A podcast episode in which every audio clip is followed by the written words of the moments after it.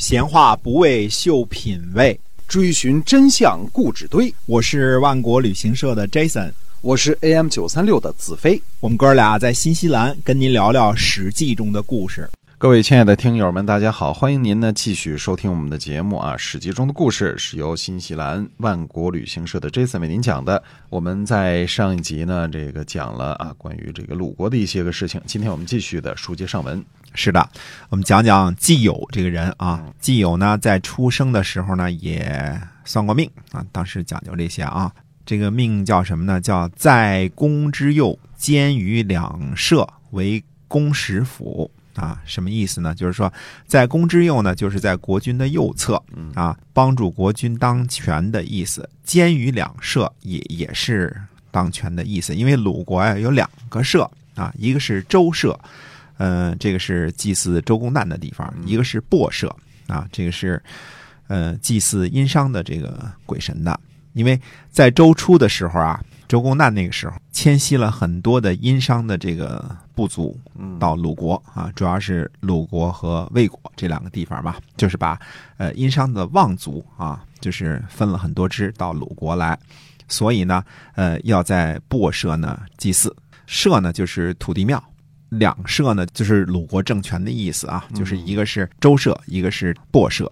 那诸位说了，说那时候就连鲁国都可以在这个社这个政权的象征这个问题上妥协吗？哎，是的。你说，如果针尖对麦芒的话，就必须得打架了，对吧？你让殷商的后裔去你们老周家的庙里去祭祀，那人家肯定不干。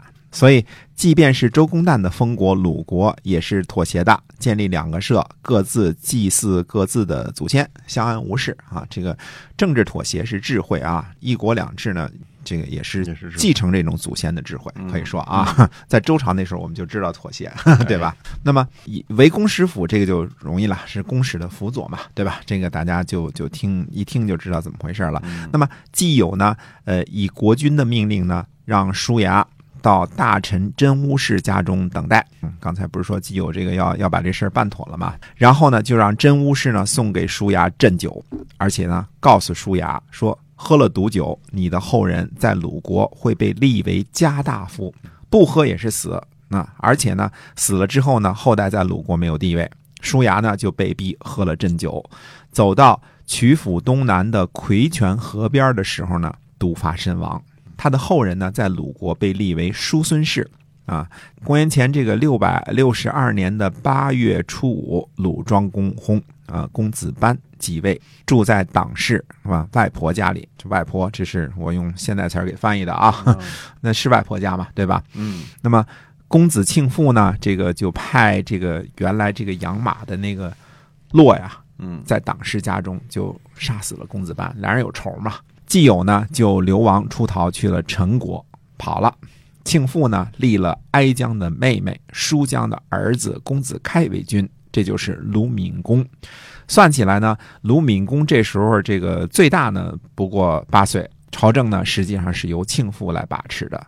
注意啊，这个按照严格的宗法制度来说呀，庆父杀公子班不对，但是立鲁闵公这个时候。并没有错误，因为什么呀？因为鲁庄公的正夫人是哀姜，哀姜无子。如果哀姜有子的话，那一般来说就不会出现争执了。因为什么呀？因为哀姜的孩子肯定是嫡子嘛。嗯，宗法第一条就是立嫡不立庶，对吧？那么舒姜呢是哀姜的妹妹，一起陪嫁过来的。所以说，虽然说这个舒姜呢不是嫡妻，可是呢，因为跟嫡妻同血脉。按道理来说呢，他的地位是要高于鲁庄公其他夫人的啊，至少比这个呃党氏的大闺女要高啊。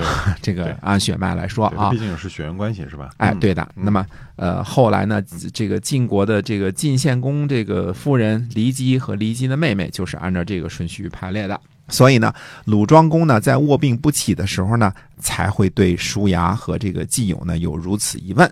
啊，也才还会有两个人不同的答案。那么，既有呢，拥立党氏的儿子公子班，只是因为鲁庄公希望这样，因为呢，这个鲁庄公宠爱公子班，呃，未必是完完全全的合乎礼法的啊，就是这个地方没有乐理，就是没有规定到那么细啊，就没有乐理的地方，但是也不能说完全的按照这个血缘和宗法制度来的，至少可以说呢，这个时候呢，庆父的作为并没有招致齐桓公等诸侯的立即讨伐。嗯啊，这么说啊，在公元前六百六十一年的时候呢，鲁闵公在洛姑盟会。我们说齐桓公啊，这个当了霸主之后就老盟会嘛。那这年呢，又在洛姑盟会，在这个时候呢，呃，鲁闵公呢就会见了齐桓公，那么请求呢恢复既有的爵位。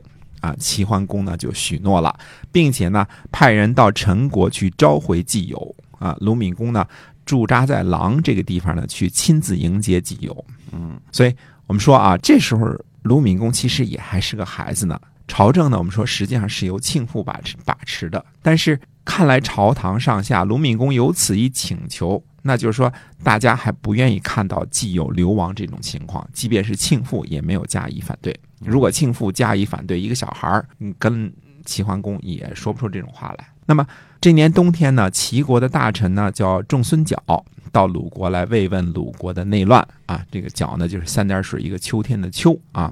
仲孙角呢回到齐国的时候呢，就对齐桓公说说了一句什么话呢？他说：“不去庆父，鲁难未已。”啊，现在已经成了一个呃成语了啊，表示这个最坏的这人如果不被除掉的话，这个鲁难未已这个事儿呢，呃，还没结束，祸患还没结束啊。嗯那么齐桓公呢就问说，怎样才能清除庆父呢？仲孙角说：“说灾难还没有结束，庆父会自寻死路的。国君呢，您等着就好了。”那齐桓齐桓公呢又问，这一问呢非常的耐人寻问啊。他说：“可以伐取鲁国吗？”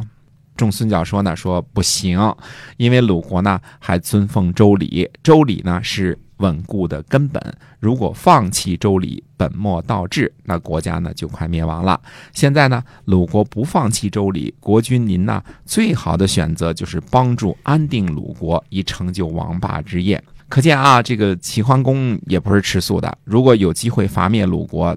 他绝对不会手软 是没错啊！这是嗯尽管是呃同盟国呀、什么女婿啊，这个嗯种种啊 种种关系啊，但是能灭人的时候他也不手软啊。嗯鲁庄公的这个呃遗孀呢，哀姜呢和庆父呢，呃私通，哀姜呢就想拥立庆父做鲁国的国君。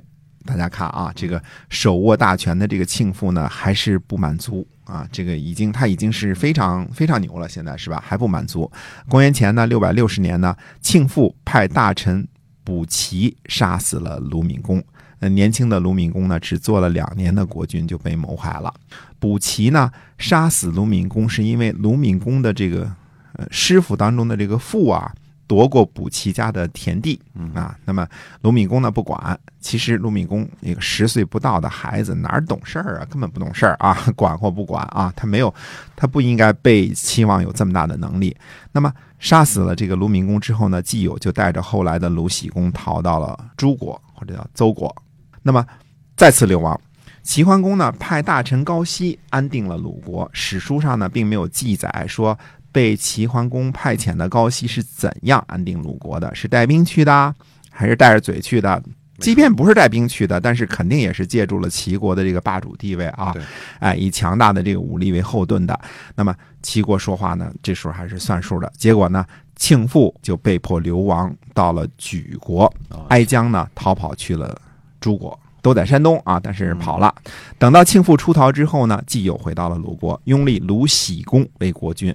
鲁喜公呢是程风所出，程风呢把鲁喜公托付给了季友。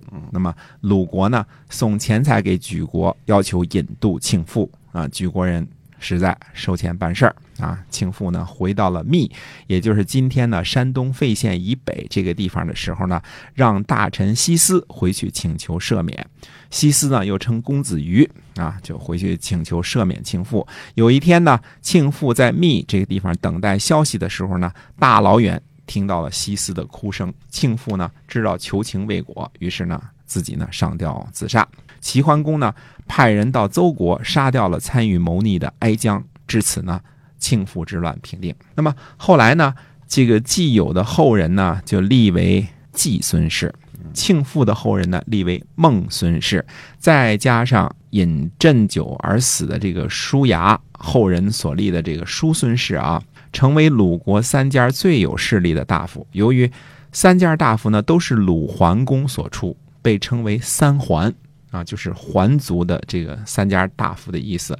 三桓呢，渐渐成为鲁国的当家大臣，特别是季氏啊，成为鲁国的执政大臣。几乎呢，呃，史书上记载说季氏王，鲁国王啊。那么，呃，鲁国呢，也是最先形成了正在家门的情况，也就是呃，大夫当家，渐渐的架空国君的这个局面啊。这种正在家门的形式呢，慢慢在各个诸侯国呢，几乎都会发生。例如啊，在晋国有六大家族啊，对吧？最后有六卿，郑国呢掌权的七穆啊等等。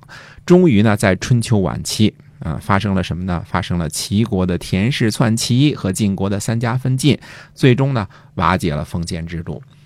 这个春秋呢，我们说是封建制度的衰落时期；战国呢是封建制度的崩溃时期。相对于后边的这个中央集权制度啊，战国又可以算作集权制度的萌芽时期。所以战国战国时期呢，可以两边算的啊。战国时期的这个七雄啊，大体上都是君权至上的集权国家，只不过是程度上呢，不像秦国那么彻底而已。其实。这个历史时期啊，起个什么名字都不重要，重要的是看清楚中国历史发展的这个脉络啊。鲁庄公、季友、庆父、叔牙都是鲁桓公的儿子。嗯，我们再强调一遍啊，季孙氏。孟孙氏、叔孙氏被称作三桓，也就是鲁桓公的这一族的三个后代家族的意思啊。那么三桓几乎主宰了之后的鲁国的命运，成为鲁国的实际当权者。说完了这个鲁国这段故事之后，那么回来再说说齐桓公霸主大人的一些其他的事迹。嗯，是的，我们今天啊这个史记中的故事呢，先跟大家聊到这儿了。